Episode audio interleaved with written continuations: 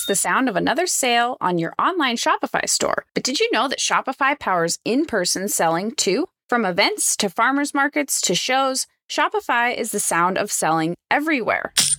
I've definitely been selling at an event and struggled between reconciling payment processors, inventory before and after the event, and easy reporting. With Shopify, you get a powerhouse selling partner that effortlessly unites your in person and online sales into one source of truth. From accepting payments to managing inventory, Shopify has everything you need to sell in person. Prep for your next event with hardware that fits your business. Take payments by smartphone, transform your tablet into a point of sale system, or use Shopify's point of sale Go mobile device for a battle tested solution. Plus, Shopify's award winning 24 7 help is there to support your success every step of the way. Sign up for a $1 per month trial period at shopify.com slash startup CPG, all lowercase. Go to shopify.com slash startup CPG to take your retail business to the next level today. Shopify.com slash startup CPG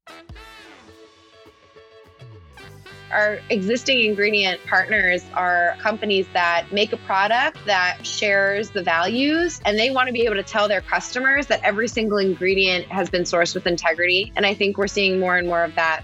Um, we buy our fruit from smallholder farmers, basically um, families that basically produce some fruit for sale and some to keep uh, for themselves.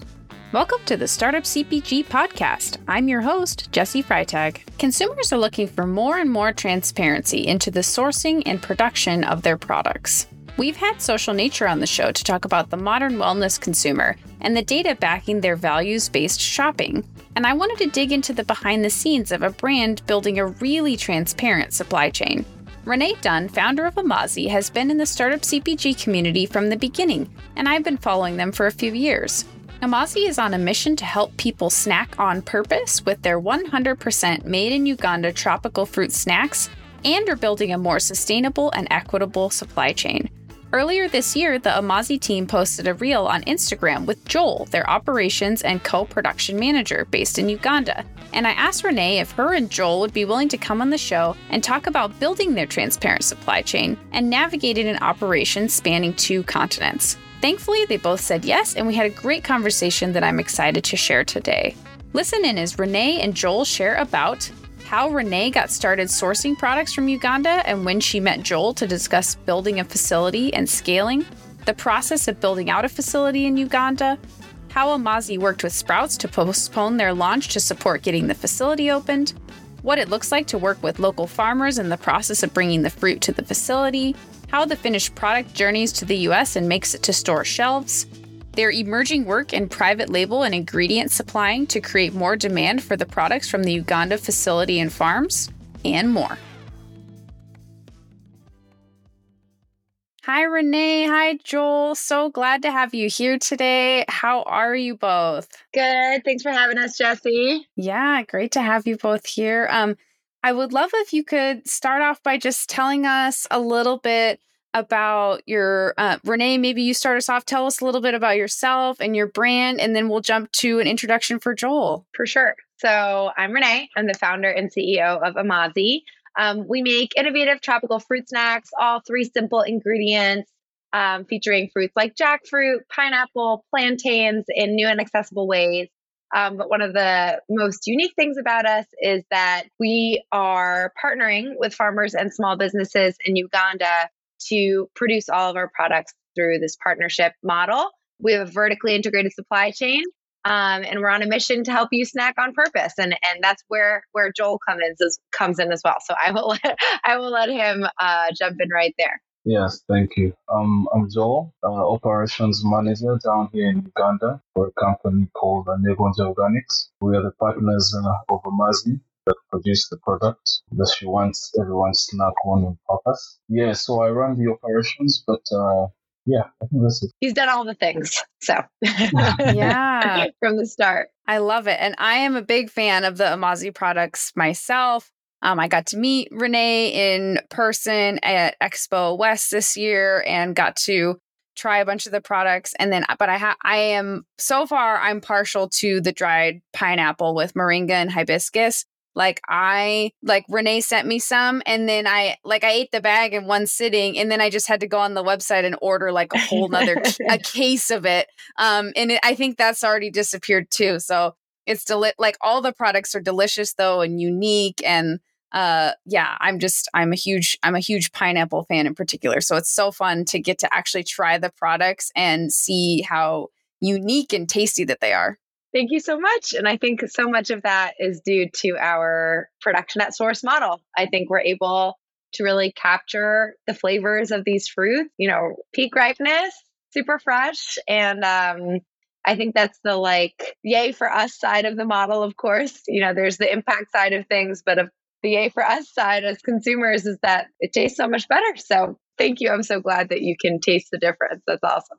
Great. So yeah, I definitely want to dig into kind of the you know, production, supply chain. Um, can you first also just kind of let us know like the stage that Amazi's at? Like how many retail doors are you in? Maybe some of your major retailers, how many total employees do you have? And, you know, maybe what that looks like split between the US and how many people in Uganda are working on the brand as well? Definitely. So we're a scrappy brand. Um, I've been personally working on Amazi for seven years now, but it took me quite some time to first establish our initial partnership, initial products. And we launched this partnership with Joel and his team um, in 2019. So that was kind of like our start date in my mind.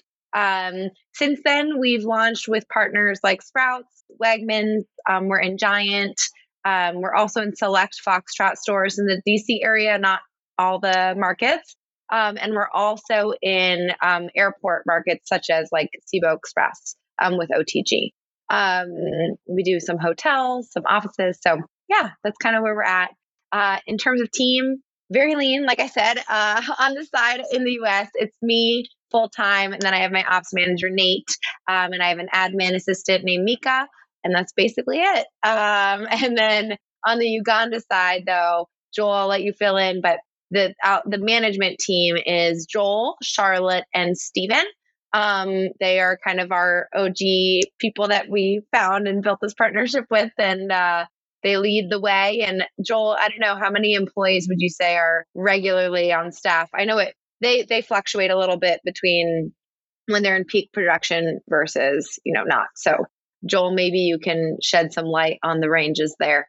Thank you. We have uh, 30 permanent employees on staff. That's um, um, the average of the permanent. Then uh, we do have what we call the casual uh, workers. These come in basically depending on the size of the order, filling the gaps here and there. And those usually range from about 100 to, let's say, about 100 to 150. Um, that's the usual range. Yeah, it's a big team. Yeah. When I've been there in person, um, I go in person at least once a year.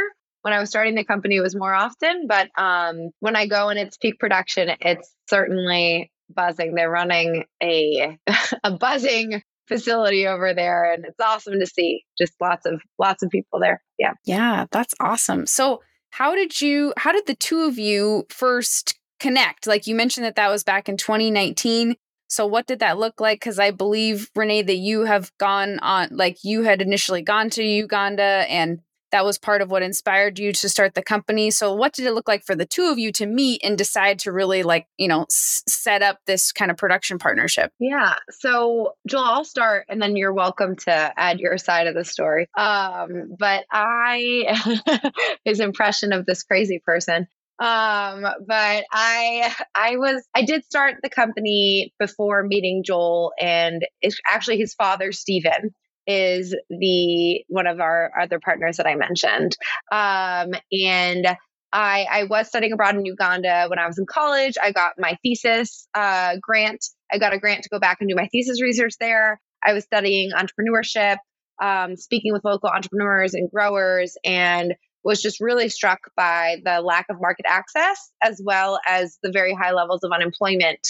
Um, and beyond that, the incredible fruit. So every time I would come home, I would like smuggle back snacks from Uganda. And I was like, oh, I wonder if there would be a way that we could make these and encourage more local industry and allow the people at the source to actually be involved in the value addition as opposed to being completely disconnected from the process, which is how most of our supply chain exists. Um, and at first, what I did was I would find people who were already drying fruit to kind of start to develop recipes, start to figure out how that works. Um, but it became pretty clear within a couple years that we needed partners that really wanted to be partners and help us build this like streamlined supply chain, not just in terms of, you know, quality and scale, um, but also in terms of the transparency that we needed to achieve kind of the level of impact that we were wanting to create.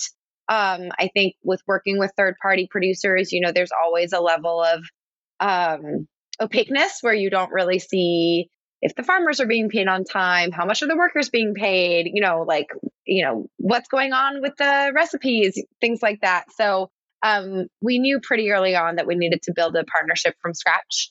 Um, and this is the fun part is that this has kind of become a family business where my dad actually did part of his career in Uganda and he kind of let some of his friends in his network know like my daughter is doing this crazy thing where she's trying to start this company. And it just so happened that Stephen, Joel's father, and another friend of theirs, Damin, were looking to get into a new business space they were really excited by the uh, potential of accessing the global market and and agri processing is something that you know it, it is is an area that people look for because 80% of the Ugandan economy or more is agricultural. There's just not a lot of processing happening.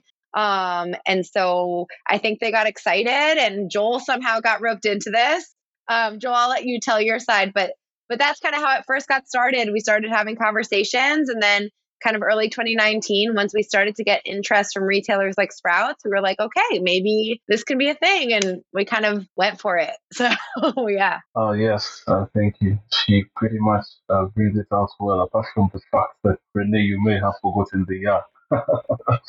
we actually first met in 2018 towards the end. Then 2019 is when we did our first order. Um, yes, so so I first connected with Renee, I think last 2018. Um, we had, by the time we connected, we had talked for a while, um, but mainly online. Then she came down, I think we are working on um, perfecting the recipes. Uh, so that's, uh, at least the team is quite conversant with what we're supposed to do. Um, the journey, I can't add much, really just painted it perfectly. That's really, really how it went. I just remember one day my, uh, my dad comes and tells me that this new, this new business that, um, seems like it's quite interesting. I'm like, well, if it's interesting, you know me and interesting. That's that's I, hoped on and I never looked back. And maybe I could say that uh, I joined in uh, while Renee was already running uh, Amazi in itself. Um, I've been with uh, the company from inception, at least on our end. Um, been with them about four years, uh, which is basically the age of the company as well. But yeah, our first meeting physically was um, in Kampala, down in Uganda. She does come here quite a lot, at least once or twice a year, if you don't count the COVID years, that is.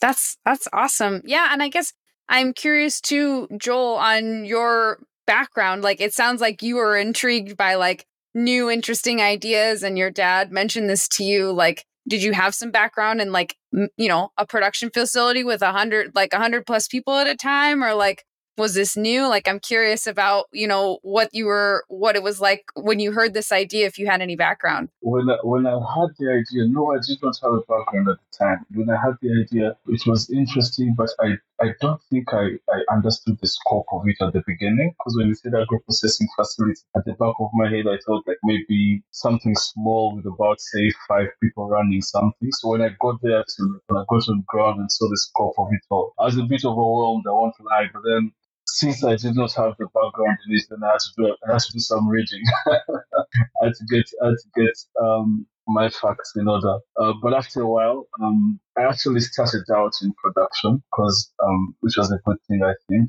Um, needed to uh, get in touch with the product itself, understand the whole mechanics of how everything works. Then after a while, um, I found myself in operations because there's a small gap there. But um, generally, I think it's been going well. Joel is being humble because he, I don't know what we would do without Joel, first of all. This happens so much, Jesse, in our industry, but it's people who know nothing and just have the go getting attitude and have a mission and just make it happen. And so, like, Joel is definitely one of those people where when we first met, it was just me, him, and Charlotte kind of playing with scaling up the recipes because they had never done it before. Um, and we literally went from like a lab at a university, like squeezing limes by hand, to like now he's in charge of all of our audit processes, all of our certifications, meeting with local government officials, getting our shipments scheduled. Like, it's pretty amazing. Um, and he didn't do any of this, any of this stuff before. Um, and you know, like I'm somewhat the same way. Like I had no idea how to make a product or sell products. So, you know, I think our company is a good testament to like if you work hard enough and you learn things, you can uh, kind of figure it out. We're kind of figuring it out. So, so yeah, it's it's Joel's amazing, and the whole team there is amazing. That's so cool. I love yeah. that. So what did it look like to get like the the current facility set up? And I'm also curious of like with the timing of so if you all were meeting 2018, 2019 and then you have the pandemic hit and Renee you can no longer go visit. Um like what did it look like to get the facility up and running? Like what did yeah like you know how did you kind of plan for like scaling up while also getting started like i'm yeah i'm just super curious about what that looked like having managing the production like did you already have farm partners did you build like yeah i'm curious about all of it yeah so i'll start and then joel you can kind of tack on from you know where i end but so I had, as I mentioned, when I first started the company, I worked with a local dried fruit manufacturer. Um, and that's how I came up with my initial recipes, initial products to test the market. So officially I started Amazi in like 2016, 2017. And what I would do is I would sell to kind of mom and pops. I would get feedback. I would do demos. I had a website. I mean, not much was happening there. But I started to realize that we needed anchor accounts in order to be able to scale in the way that we wanted. Um, and so basically, we were waiting for kind of some point of like if we build it they will come you know like if we invest in breaking ground and building a facility there will be at least enough demand to you know not just produce a pallet and we ship it overseas you know like so we needed an anchor and and this is a total tangent, but I know that there's so much conversation around like, don't go nationwide when you're just getting started. And for us, it was a little bit of a backwards approach where we actually needed a decent sized account to do anything because mm-hmm. we were kind of caught in this weird place where I was importing like air freight half pallets or pallets from this producer that we couldn't scale with. So anyway, long story short, um, we get the yes from Sprouts at first it was like a two month request. Like this Chris Vogel, I remember, sent this email and he was like, We want these two SKUs. Can you be ready in two months? And we hadn't really broken ground yet. Like we had a plan because we knew we were in review and we were kind of waiting. Like this is like kind of early in 2019, spring 2019. We were like already working out the arrangements. We were talking about what things might look like. I think land maybe was identified, all that stuff, but we hadn't like fully gone in. Um, and then we got the S, and I was like, oh, there's no way we could do that. So I negotiated, I requested, I was like, listen, we're in this really exciting position. We're about to scale up manufacturing, have a dedicated facility. Can you give us till the end of the year? So they were like, yep, we can do the December reset instead of the June reset. So that was kind of our like ready, set, go. And um, I'm pretty sure that's how it felt, Joel. We just ready, set, go. Um, my dad flew over there first and they kind of broke ground, contracted somebody who still helps us um, at the facility there to improve design. Um, everybody just deep dived and went real hard for six months or so. And the initial launch to Sprouts, we still did in partial partnership with our previous um, production partners. And then we got um, Joel's team up and running kind of way end of 2019. In January of 2020, I flew there and watch them do their first production run. So thank God we did that because literally the next month things started shutting down.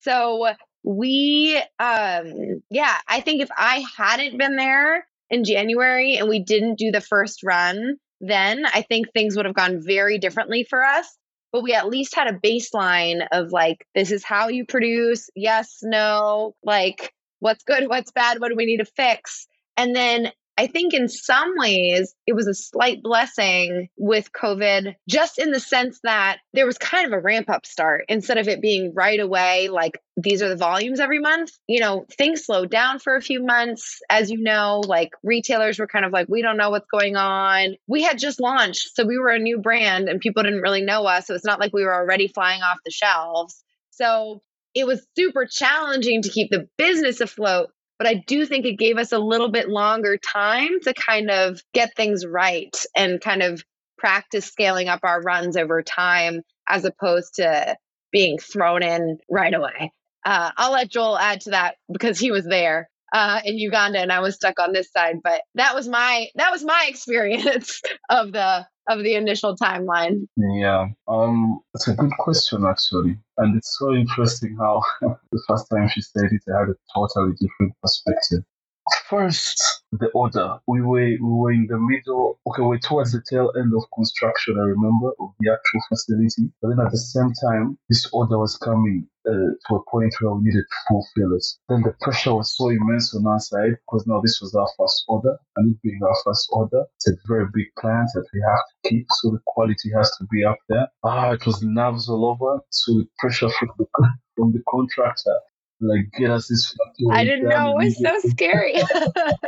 yeah, it was. Then at the same time, you're like, um, in production, like every section, you have your like nothing is perfect. Like it, it is perfect, but at the back of your head, you're like, no, no, we can do better here. so yes, um, it was quite a bit of pressure. Um, I think we we sent that out at Sprouts order. Was that 2020 or 2019, Renee? It was at the beginning of 20 I think it was beginning of 2020 because mm. I think what yeah, it was either the way end of 2019 or the beginning of 2020. But oh no, they did a trial run. They did a small trial run at the end of 2019 and then I went mm. there for mm-hmm. the full first production run. So there was a trial run at the end of 2019 and we used some of that product in our initial Sprouts launch um, and then fully transitioned to Joel's team after that um, during COVID. yeah, but also um, when you say how did we set up and how did we how did we um, uh, basically how do we have the current facility? The first thing my mind goes because you know this side, this end, I've been part of the process from the beginning, like from the point where they laid the first brick. So setting up the facility, that's where my mind goes, and it was quite a process, a nine-month process, if I may say, of just basically getting documents in order, making sure you're registered in all the necessary, with all the necessary authorities, ensuring that um, you can export because that's a process also in itself. And now, do remember, uh, this is my first time doing all of this so I'm just basically grasping at straws and trying to figure everything out. Uh, luckily, I managed to get by somehow. But yes, it was quite a moment. Um, and uh, at the end of it, at least, uh, we got good reviews from all our hard work, which was quite, it was quite nice. It was quite nice. Yeah. Yeah. Getting anything done from a formal official perspective in especially in Uganda is is very hard. Joel is is has worked hard from the beginning of figuring out these systems because yeah. they are really opaque. It's very hard. Yeah. Uh, so yeah, he's he's we would be lost without him. Yeah, you mentioned like working with like local and government officials and things like that. And then, you know, if you're launching with Sprouts, I'm sure you had to submit all the food safety documentation. So you had to have the plant all registered with all the different that's that's a lot to navigate. That's amazing. Yeah both sides i think were uh, biting off a little more than we could chew but we uh, somehow made it happen. So that's yeah, amazing. yeah. And I'm curious too, like, do you, um, without, you know, going into any, you know, of your, your secret, uh, sauce, like, do you, ha- did you have to like import equipment? Like, I don't know how unique drying equipment is or like what the drying process is like. I'm because I know you know buying machinery you know is is always a big endeavor so like was that a, did you have to buy a lot of invest in a lot of equipment for the plant as well? Yeah everything i think equipment wise was more or less imported um and my dad has somehow become like a fruit drying nerd and has like so much enjoyed researching the different drying technologies i'm like good because i'm not interested at all. Um but no, he he's the one who helped coordinate our initial um, machinery. Um, we found, I think these are the people in Oregon, right, Joel? Yes, that we got the harvest savers from. Yeah. Yes. So we use harvest saver dryers. Um, but yeah, we imported those and they were built alongside the facility and uh yeah, yeah. all the things, nuts and bolts. And then Joel, I assume you had to learn how all the machinery runs and make sure other people are trained how to like you know, maintain the machinery and everything. That sounds complicated. yeah, I, I, received the manual before the machine arrived. It's like um, I say two months to its arrival, and I had to get everything in that manual in my head because I'm the person in charge of training everyone. so all the questions I needed to have answers to. But it was quite a journey, and uh, I'll, I'll, actually say um, send my um, thanks to the gentlemen from Oregon. They really did provide some support. They always answered my questions. So yeah, that was nice. But also getting familiar with the import process because now the export process and the import process are two completely different things, especially here. So trying to navigate all that at the same time, you're trying to figure out how the machine works, trying to figure out if it will work, given our current power needs, because now the, the machines were actually uh, produced for the American market, so they didn't necessarily um, have the same. So you have to figure all that out. It's quite interesting. yeah. Are you looking to get your products in front of 17,000 foodies? Consider exhibiting at the IFT First Conference happening in Chicago, July 16th through 19th. The expo is put on by the Institute of Food Technologists, IFT, and filled with buyers, investors, product developers, research and development professionals, and innovators. There will be a startup pitch competition giving away $15,000 in prizes, plus 100 scientific panels, more than 800 exhibitors, plus the Startup Pavilion featuring 100 food and food tech startups. Booths in the Startup Pavilion are affordable at just $575. The theme of this year's IFT First is Innovation in a Time of Crisis. Can we future proof the food system? To learn more about IFT First and how to get a startup kiosk, go to iftevent.org. That's IFT as an Institute of Food Technologists, iftevent.org, and the link is in the show notes. Hey there, this is Kim on the Startup CPG team. Did you know that over 70% of in store promotions are not effective and over 80% of brands will fail while promoting at the shelf? But you have to run promotions with retailers. So, what's the solution? Thankfully, PromoMash, the only all in one promotion management platform, and Crisp, a leading retail data platform that integrates with over 40 retailers, have developed a joint solution that gives CPG brands a level of visibility and control they've never had before over their trade spend and promo performance. A free 30-day risk-free trial is available exclusively for Startup CPG members. Just go to promomash.com slash startupcpg. Promomash is spelled P-R-O-M-O-M-A-S-H. To see for yourself what more effective promotion planning looks like, that's promomash.com slash startupcpg or the link is in the show notes.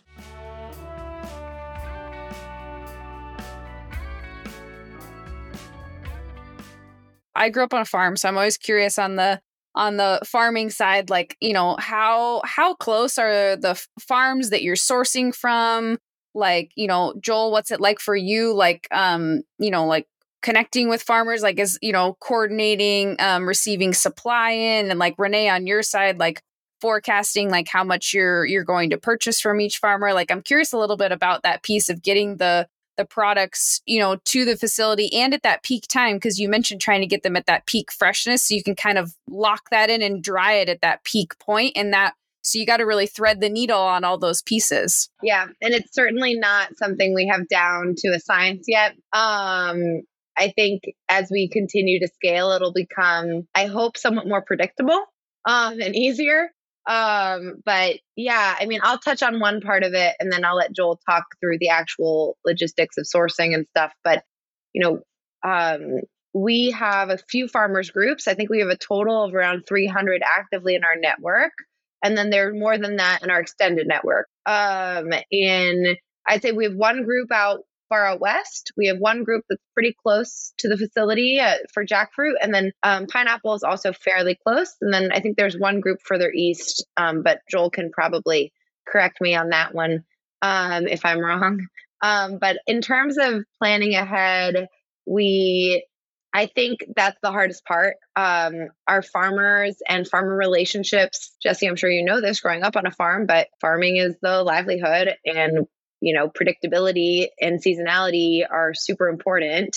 Um, and so we actually don't contract farm right now because when we first tried to set up contracts, we so we do have contracts that represent the partnerships. I should clarify. We have contracts with the farmers, but we don't commit to every season I'm buying this much because we found that when we first were giving projections, if farmers were overpromised, it actually very much soured relationships, which I can completely understand. Um, I experienced this a lot with my previous suppliers, actually, with my previous drying partners. That was one of our main issues is that I felt they didn't honor the farmer relationships in the right way, where there's a lot of overpromising and a lot of underdelivering. And, you know, sometimes that's the nature of this business. It's like, yeah, we're going to grow at this rate and you grow at this rate. Or like, you think this SKU is going to be popular, but this one is. And so you actually don't need that much plantain. And so I think our approach and what I've tried to do as best as I can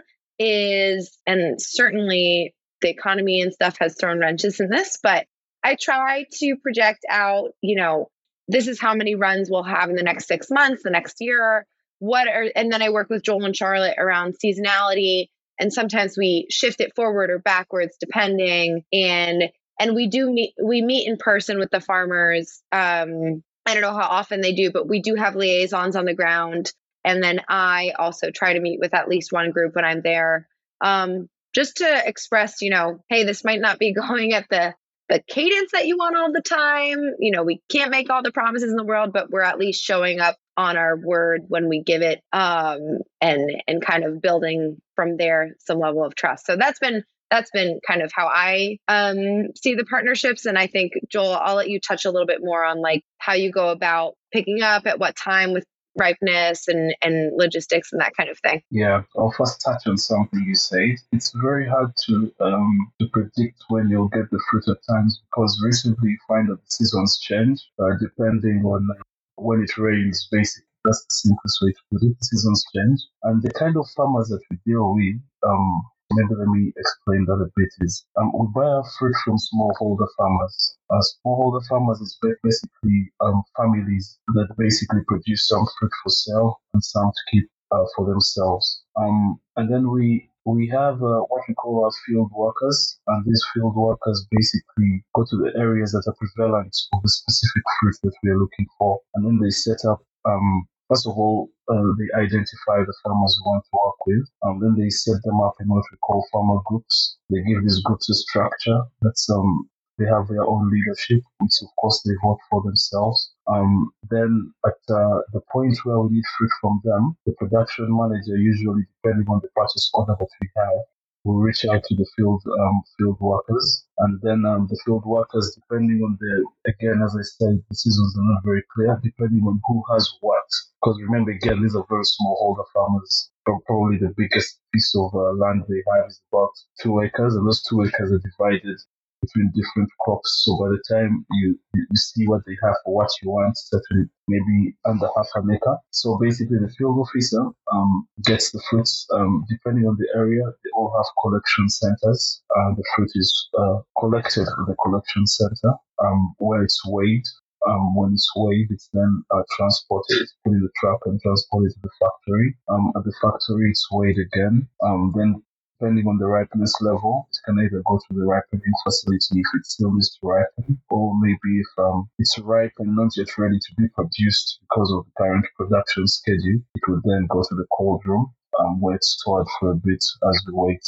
Um, but yes, that's our sourcing. Um, we try to because because of our model, which is quite unique and quite hectic, I may say, we try to uh, be very nice to our farmers. Uh, the fact that we we're able to reach out to them directly allows us to compensate them above the market rates that they would get if we were dealing with middlemen. So you find that in the long term, again, this is a good thing for us because usually when they see the kind of movement that's happening and the kind of money that's coming from um, the kind of fruit we're getting from them, again, they try to increase the size of their farms which is a good thing for us. Of course, it may be a bad thing if, for example, like um, what Renee said earlier, the certain projections that we think are going to come don't come. So at that point, we try to be as open as we can with them, just so that they can be in the right headspace when um, the projections that we expect don't come, maybe. But yes, um, that's basically how we source our fruit um, down here. Yeah. It's I mean hearing you explain it, you know, I I was there to help set up the first groups and and you know, have seen it happen, but when you listen to it, it's crazy. it's like it's we are really we are really working with it is crazy. These farmers in very remote areas yeah. have collected to get product on the shelf at Sprout. I mean, that's like, that's crazy. And I mean, I certainly won't take credit for figuring out the paperwork because I know Joel did all that. But I mean, it's pretty amazing that like we're we're able to bring you know, things from like seven hour drive from Kampala to the shelf at Sprouts. I think that's really awesome. Just hearing you say that, Joel, reminded me that it's uh, pretty cool. Yeah. Also, um, where the farms are located, um, the different fruits are prevalent in different areas of the country because the different fruits grow in different conditions around the country. So we have some coming from the central, some coming from the east, as Renee said, the far east, some coming from the far west. Well, the ones that are not in central, you're looking at between seven to eight hour drives um, to pick up the fruits. So yeah, I think that, that gives a better picture of um, where the farmers are located. Yeah, that's amazing. And very cool that you're able to compensate them above, you know, other rates that they other market rates that they might be able to receive. That that's really neat. Yeah. So from yeah. from like receiving fruit in and drying it to, you know, then it's got to cross the ocean and get to the US and then I like I'm assuming like is there do you have a fulfillment center in the US that receives it and then it goes to a retailer like Sprouts? Like I'm curious that, you know, kind of from once the product's made,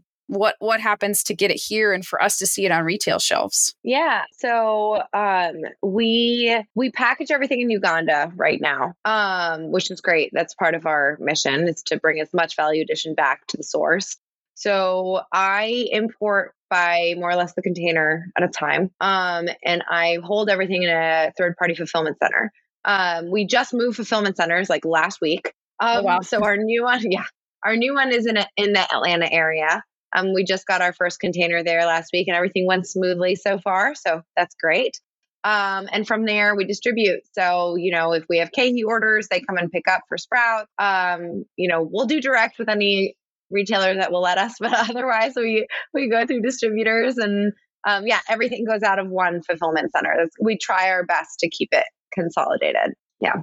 And how big is a container for those that aren't as familiar with shipping by the container? Like, what's, you know, how many pallets? What's the equivalent? Joel, I'll let you answer that. Yeah, thank you. A container is about 40 feet. To fill it up would take about 19 pallets. That's um, 100 by 110 centimeter pallets. Yes, maybe if I may add on the shipment part on my end again, I do handle the shipment and logistics. I handle everything from here up to the port of choice. And in this case, we just switch to the port of Atlanta. Um, all the documentation, then I, I, I let it go at the point when um, the Amazi agent takes over. But yes, um, the, also the containers we use are we use reefers. We don't use the conventional container. The reason being we want to keep our product at room temperature at all times, as this obviously affects the shelf life of the product. So in order to achieve that, we have to use reefers, which are the refrigerated containers. Yeah. Okay. Yeah. So how long does it take to go across the ocean usually? And then I assume that well, and I know there was port issues during um, you know, during the pandemic, but like, you know, to get checked in and make it to the distribution center, how long does that take? I'll let Joel answer the first part and I'll talk about the second part. Yeah, um, my my end set up a shipment. I just need a heads up of about two to three weeks. Um, the two to three weeks is mainly because of um the reefer, and usually since our reefers are dependent on imports coming in, those imports have to be of reefers as well. So usually when those imports are slow, it's pretty hard to get your hands on a reefer down here. Um, but if the reefer wasn't in question, it would take me about two to three days to have that all put together. Um, and time, sorry, please repeat. Was there a second part of this question? About how long it takes from oh, the port long? to. Yes. Um, initially it was going for 48 days, uh, but now I think it's down to 35 days on the water, which is uh, wow. just above, above a month, really. Yes, and that's that's if you the time the time usually okay. The time usually depends on where it's going. So Atlanta is now at about 35 days. Yes. Yeah. I feel like when we're placing orders, we aim to have it shipped a month and a half to two months, usually a month and a half before we want it landed because then it'll land and then it takes a few days to clear and then we have to do all the receiving and then you know so and every once in a while they do a fun fda hold. Usually they're very quick. We had one on the last shipment um, but one time there was a long fda hold which was frustrating but usually it's quick and um, and then in terms of you know barring any port congestion there it's just a couple days to clear and then you know usually within a day from it being picked up it arrives at our facility and and um and yeah so that's kind of this side of things is the longer we wait the longer it takes the more we have to pay. So we uh we try to clear it as soon as possible and um you know again barring any holds or anything like that um but um yeah then the receiving process is the longest part yeah and then I didn't have this on my list, so let me know if this is uh this is not a good question to ask, but I'm curious to support like to support the volumes and and keeping the facility at so many employees and everything and and your shipping volumes and containers like do you also do like like are you a raw ingredient provider for some companies? Do you do private label work? Like you know, how else do you support the volume? Is that okay to ask?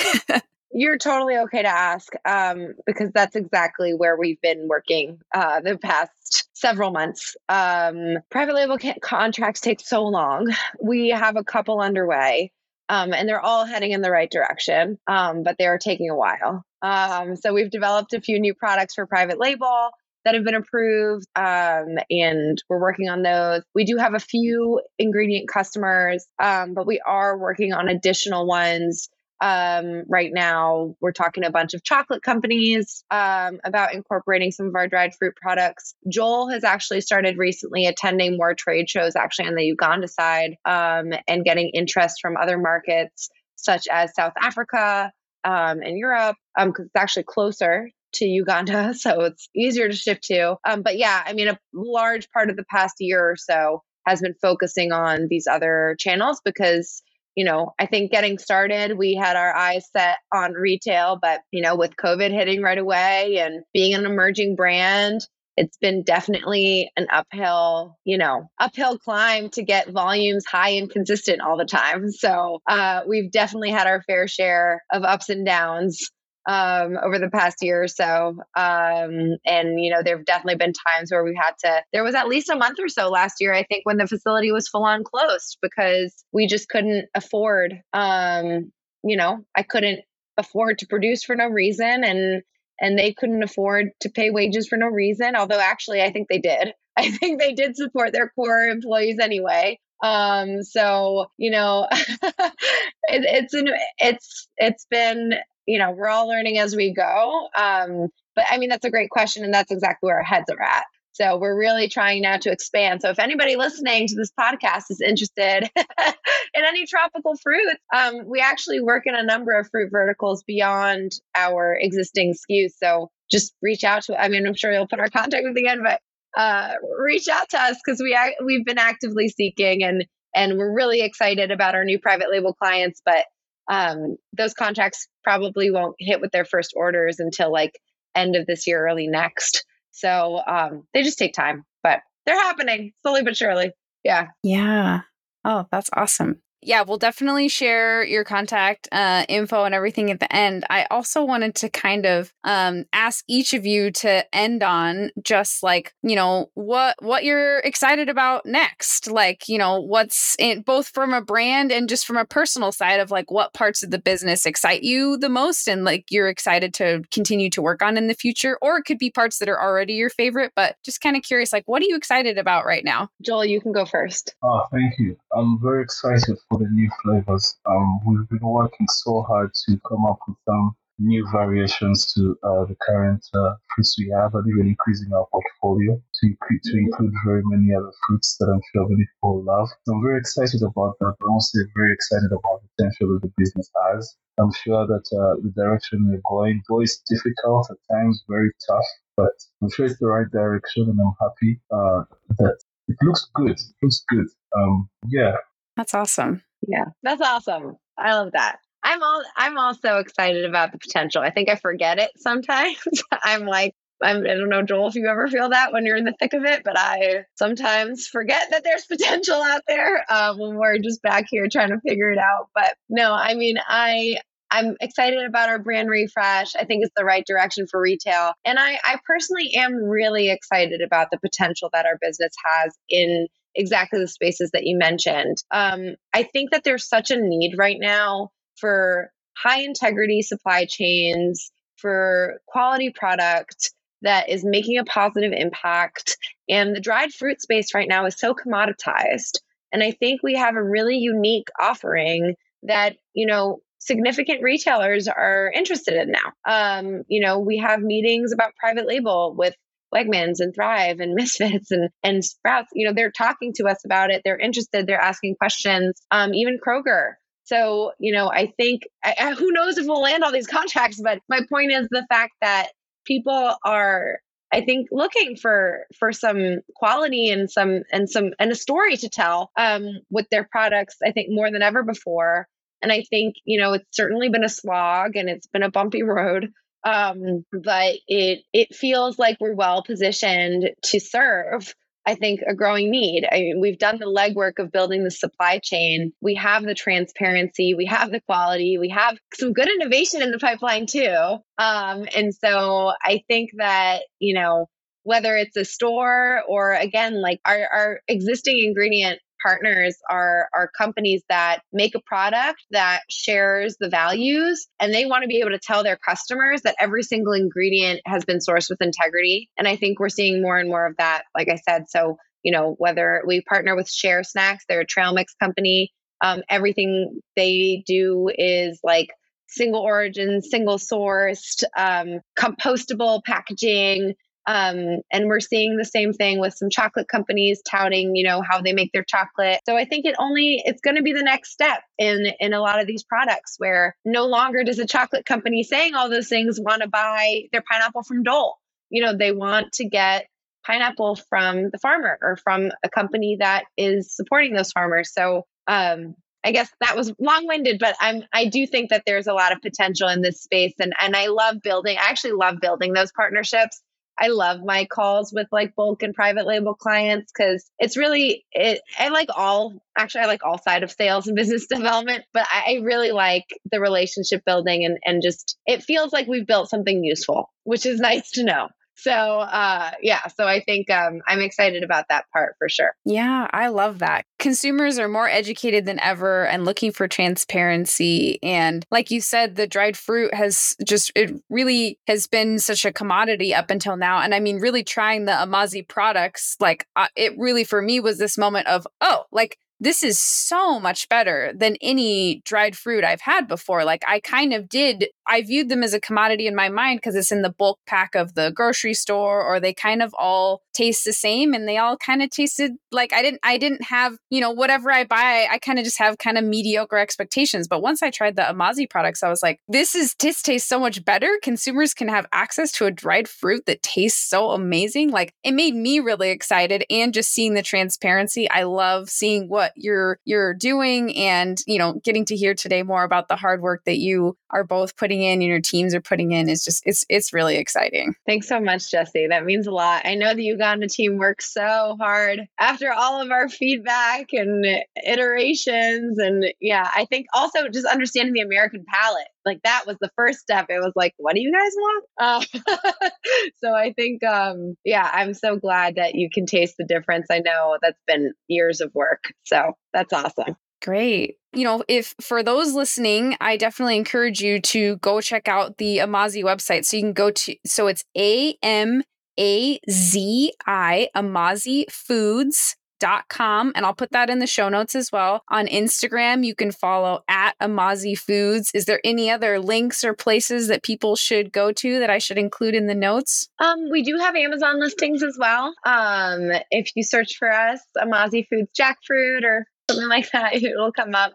Um, but yeah, those are definitely the main ones, and and we would love your support on uh, retail shelves as well. That would mean a lot to us. Awesome. Amazing. Well, thank you both so much. This was so awesome. Thank you, Joel, for staying up late to join the the conversation. I really appreciate that. But yeah, this has just been awesome, and I I know that our community members are going to really value hearing your experience and just appreciate you both. And we'll we'll all be continuing to cheer for Amazi. And I'm probably going to go eat some more dried pineapple right now if I can find more in my house. So. oh, thank you so much for having us, Jesse. And Joel, thank you for joining me. It was much more fun to do the podcast with you than by myself. yes, thank you for having me as well. It was a warm welcome. My first podcast. I hope I did well. you did. You're a pro. I think it'll be the first of many. Thank you very much. Thank you for listening in today. I'm so honored you joined me for this conversation, and I love hearing from you all with feedback, suggestions, or if you just want to say hi at podcast at startupcpg.com, or you can find me on LinkedIn. If you liked this episode, we'd love for you to share it with a friend or colleague, subscribe so you don't miss future episodes, and maybe even leave us a five star review on Apple Podcasts. If you aren't yet in our Slack community of founders and experts, We'd love to see you there. You can get the free invite at startupcpg.com and find all our other awesome resources there, like webinars, databases, the blog, the magazine, and virtual and in person events. And if you found yourself rocking out to our intro and outro music, which I do every single time, make sure to check out the Super Fantastics on Spotify. It's the band of our Startup CPG founder, Daniel Scharff. I'm Jesse Freitag, your host and producer, and on behalf of the whole team at Startup CPG, thank you for being here and see you next week.